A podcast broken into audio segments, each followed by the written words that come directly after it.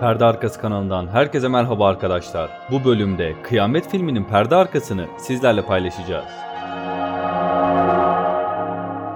Yüzbaşı Willard rolü için seçilen ilk isim Harvey Keitel'dı. Filmin yönetmeni Coppola, çekimlere başladıktan iki hafta sonra Yüzbaşı Willard'ın olduğu sahneleri izledikten sonra Keitel'ı Amerika'ya geri gönderdi ve yerine Martin Sheen'i aldı.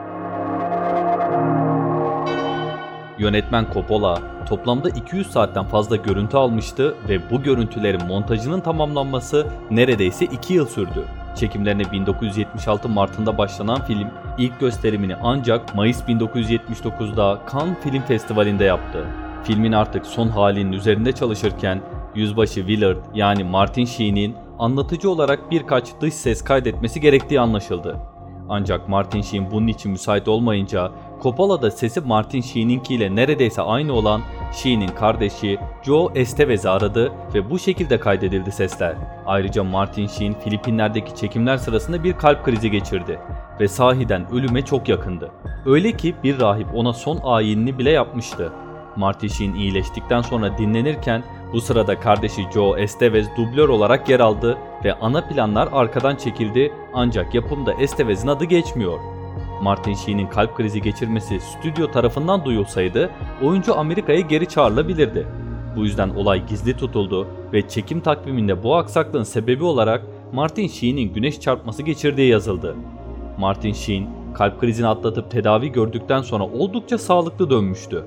Hatta iyice dinlendiği için filmdeki görevinin sonuna doğru artık savaştan yorulmuş ve bıkmış bir suikastçı olamayacak kadar iyi görünüyordu. Filmin başında yüzbaşı Willard'ın otel odasında yalnız göründüğü ve kendini yaraladığı sahneler tamamen doğaçlama çekildi. O gece 36 yaşına basan Martin Sheen bu sırada iyice sarhoştu ve çekim ekibinden kameraları çalıştırmasını istedi. Yumruk attığı ayna gerçekti, elini gerçekten kesti o sahnede. Hatta aynayı kırdıktan sonra sahnede çok fazla kesme olmasının sebebi Coppola'nın sürekli çekimi durdurup bir hemşire çağırarak eline baktırmayı istemesi ancak Martin Sheen'in bunu reddetmesiydi. Martin Sheen o dönem alkolizm problemi de yaşıyordu ve yine kendi özel sorunları da vardı. Yani bu sahnedeki çöküşü ve ağlaması da gerçek. Apokalips Now'ın esin kaynağı Joseph Conrad'in 1899'da yayınlanan Karanlığın Yüreği isimli kitabı. Kitap ormanın derinliklerinde konuşlanmış bir fil dişi tüccarı olan Kurtz'ü bulmak için Kongo Nehri'nin yukarısına doğru seyahat eden bir gemi kaptanının hikayesidir. Yüksek ideallere sahip zeki bir adam olan Kurtz, yerlileri aydınlatma niyetindedir. Aksi takdirde ilkel günahlara yenik düşecek ve delirecektir. Kitabın özünde anlatılmak istenen kabaca, sözde medeni insanlarla vahşiler arasında aslında ne kadar da az fark olduğudur. Yönetmen Coppola da bu eseri aldı ve Vietnam Savaşı'nı uyarladı. Filmde baş karakter Kurtz'ü öldürmeye giderken kitaptaki karakter kurtarmaya gider.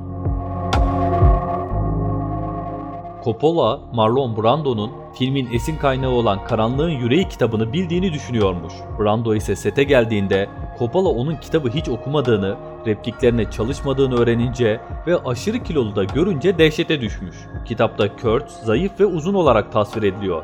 Biraz panikledikten sonra Coppola 1.75 boyundaki Brando'yu 1.95 boyunda ve sanki çok yapılıymış gibi göstermeye karar verdi ve kamerayı onun göbeğinden uzak tuttu. Coppola ayrıca sette birkaç gün boyunca Karanlığın Yüreği kitabını Marlon Brando'ya yüksek sesle okumuş. Marlon Brando, Francis Ford Coppola'yı öyle kızdırdı ki Coppola, Brando'nun sahnelerini kendi çekmek yerine yönetmen yardımcısı Jerry Zismer'e çektirdi. Coppola filmin finalini yeniden yazmak için süre istediğinde Brando bunu kabul etmeyi reddediyor ve peşin olarak aldığı 1 milyon dolarlık ücretiyle birlikte ayrılmakla tehdit ediyordu. Brando'nun filmden ayrılmasına karşılık Coppola'nın aklındaki diğer isimler Robert Redford, Jack Nicholson ve Al Pacino'ydu. Filmin sonundaki Manda gerçekten öldürülüyor. Francis Ford Coppola, Filipinlere eşi Eleanor Coppola'yı da götürüyor Eleanor da orada bir belgesel çekiyor. Bu belgesel 1991'de Karanlığın Yüreği bir film yapımcısının kıyameti adıyla yayınlandı. Belgeselde görüyoruz ki Eleanor, Ifuga kabilesinin bir tür bayramına denk geliyor. Bayramın ikinci günü Ford Coppola'yı da ısrarla oraya götürüyor. Bütün gece pirinç şarabı içip dans eden kabile üyeleri ertesi günde birkaç domuz ve tam da filmde gösterildiği gibi bir mandayı kurban ediyorlar. Yarbay Kilgore'un yerde organları dışarı çıkmış Viet Cong'luya su verdiği sahne gerçek bir olaydan esinlenilmiş. Galli foto muhabir Philip John Griffiths'in fotoğrafını çektiği gerçek olayda da Viet Cong'lu bir adam organları bir tencere içinde karnına bağlı bir vaziyette 3 gün Amerikalılara karşı savaşmış ve fotoğrafta da filmde olduğu gibi Amerikan askerlerini ona su verirken görüyoruz. Filmde de Yarbay Kilgore bu asker için bağırsakları dökülürken savaşacak kadar cesur bir asker her zaman benim mataramdan su içebilir diyor. Yüzbaşı Willard ve Albay Kurtz'un karşılaştığı sahnede Albay Kurtz'un Willard'a sen bir çıraksın, bakkalın alacağını toplamaya geldin repliği Marlon Brando tarafından doğaçlandı. Aslında Brando filmde Albay Kurtz'un diyaloglarının pek çoğunu doğaçladı. 18 dakikalık bir konuşmada dahil. Bu konuşmanın 2 dakikası filmin son halinde kullanıldı. Monoloğun sonunda Marlon Brando, Francis Ford Coppola'ya Francis, elimden geleni yaptım. Daha fazlasını istiyorsan başka bir aktör bulabilirsin demiş. Amerikan ordusu Vietnam Savaşı ile ilgili bir film için Coppola'ya askeri ekipman vermeyi reddetti. Coppola da Filipinler devleti ile anlaşarak Filipinler ordusundan kiraladı bu ekipmanları. Çekimler sırasında Filipinler devleti de güneydeki çekim bölgesi yakınlarında isyancılarla uğraşıyordu ve çekim ekibine tahsis edilen pilotlar sürekli değişiyordu.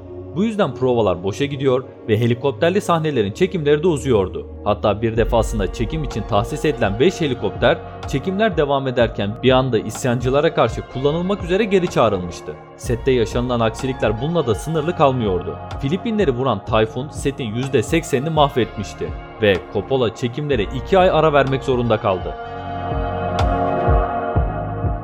Film için düşünülen bir diğer son da şöyleydi. Film, Vietcong ile girilen büyük bir çatışmayla ve Kurt ve Willard karakterlerinin Vietkongları püskürtmesiyle bitiyordu. Sonra adamlarını taşıyan helikopteri getirdiklerinde Kurt, hayır bu topraklar için çok savaştım diyor ve helikopteri düşüyor. Filmin ikonik açılış sahnesinde napalm bombalarıyla yok edilen palmiye ağaçları da gerçekti. Palmiye ağaçlarına 4500 litre benzin döküldü ve ardından ateşe verildi. Çekim için daha fazla duman yaratmak adına lastik de yakıldı ve napalm bombası gibi görünsün diye helikopterden teneke kutular atıldı. Dönümlerce orman saniyeler içinde yok edildi. Film o sırada kendi içinde isyancılarla savaş halinde olan Filipinler'de çekildiğinden bu tür çevresel olaylar pek umursanmadı. Francis Ford Coppola daha sonra bu sahneyle ilgili olarak bunu Amerika'da yapmana asla izin vermezlerdi. Çevreciler sizi öldürür dedi. Playboy modellerini ziyareti Vietnam Savaşı'nda gerçekten de oldu. 1965'te yılın Playmate'i Joe Collins gerçekten de Vietnam'ı ziyaret etmişti. Filmde Carrie Foster adıyla gördüğümüz yılın Playmate'i de 1974 yılında gerçekten yılın Playmate'i seçilen Cynthia Wood'du. Martin Sheen yıllar yıllar sonra Francis Ford Coppola ile gerçekleştirdiği bir sohbette aslında yüzme bilmediğini ve bottayken nehre düşmekten çok korktuğunu söylemişti. Filmin müziklerini Francis Ford Coppola'nın babası Carmine Coppola besteledi. Oyuncular arasında en çok parayı alan kişi Marlon Brando olmasına rağmen 2001'deki 197 dakikalık versiyonu baz aldığımızda ilk 120 dakika boyunca ekrana gelmiyor. Ekranda göründüğü toplam süre ise 15 dakika. Bottaki ekibin her birinin ölümünden önce ya da ölümü sırasında mor bir duman görülüyor. Ki bu da Coppola'nın Godfather üçlemesindeki portakal sembolizmini andırıyor. Lens rolüyle izlediğimiz Sam Bottoms, çekimler sırasında gerçekten de speed, LSD ve marihuana gibi uyuşturucuları kullandığını söylemişti.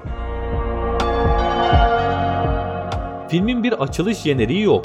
Filmin adı da başında ya da sonunda geçmiyor. Amerikan Film Enstitüsü'nün kurallarına göre isim hakkı için filmin adının filmin içinde görünmesi gerekiyor. Bu yüzden Yüzbaşı Willard'ın Albay Kurtz'un yerine geldiğinde bir duvarda beyaz sprey boya ile yazılmış mottomuz Apokalips Now yazısını görüyoruz. Yönetmen Coppola Al Pacino'ya Yüzbaşı Willard rolünü teklif ettiğinde aldığı cevap ne olacağını biliyorum.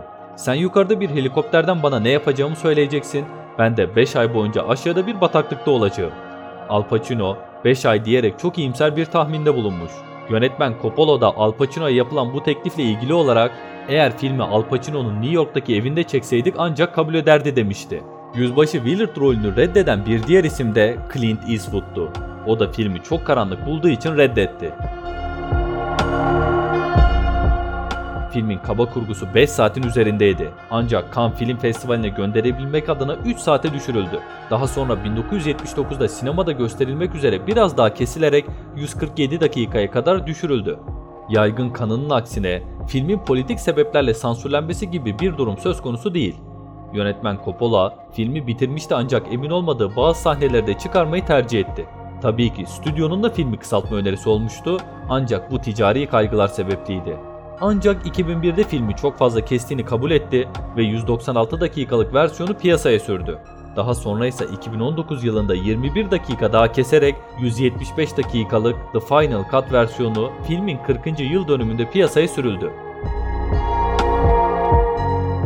Filmin çekimleri ve özellikle montajı çok ama çok uzun sürdü ve bütçede hayli aşıldı. Öyle ki filmin çekimleri için planlanan süre 4 aydı ancak tam 16 ay sürdü. Francis Ford Coppola filmi kendi finanse etti. 7 milyon dolar artı evini ve Napa Vadisi'ndeki şaraphanesini ipotek ettirdi ki bunlarla beraber filme yatırdığı para toplam 30 milyon dolar oldu. Filmin yapımı, film için varını yoğunu ortaya koyan Coppola için aşırı stresliydi. Öyle ki film bitene kadar 17 kilo verdi. Mayıs 1979'da Cannes Film Festivali'nde tam olarak bitmediği halde Altın Palmiye kazanan ilk film oldu. Jüri oy birliğine varamadığı için en iyi film ödülünü Teneke Trampet isimli filmle paylaştı. 1980 yılında en iyi film, en iyi yönetmen, en iyi yardımcı erkek oyuncu, en iyi senaryo uyarlaması, en iyi yapım tasarımı, en iyi film kurgusu, en iyi ses miksajı ve en iyi görüntü yönetimi dallarında Oscar'a aday olan film, en iyi ses miksajı ve en iyi görüntü yönetimi dallarında 2 Oscar kazandı. 31,5 milyon dolarlık bütçeyle çekilen film, yeniden gösterimleri de dahil olmak üzere toplamda 92 milyon dolarlık hasılata ulaştı. Eğer videolarımızı beğeniyorsanız kanalımıza abone olmayı unutmayın. Ayrıca Facebook, Twitter ve Instagram'dan bizi takip edebilirsiniz. Bir sonraki bölümde görüşünceye dek hoşçakalın.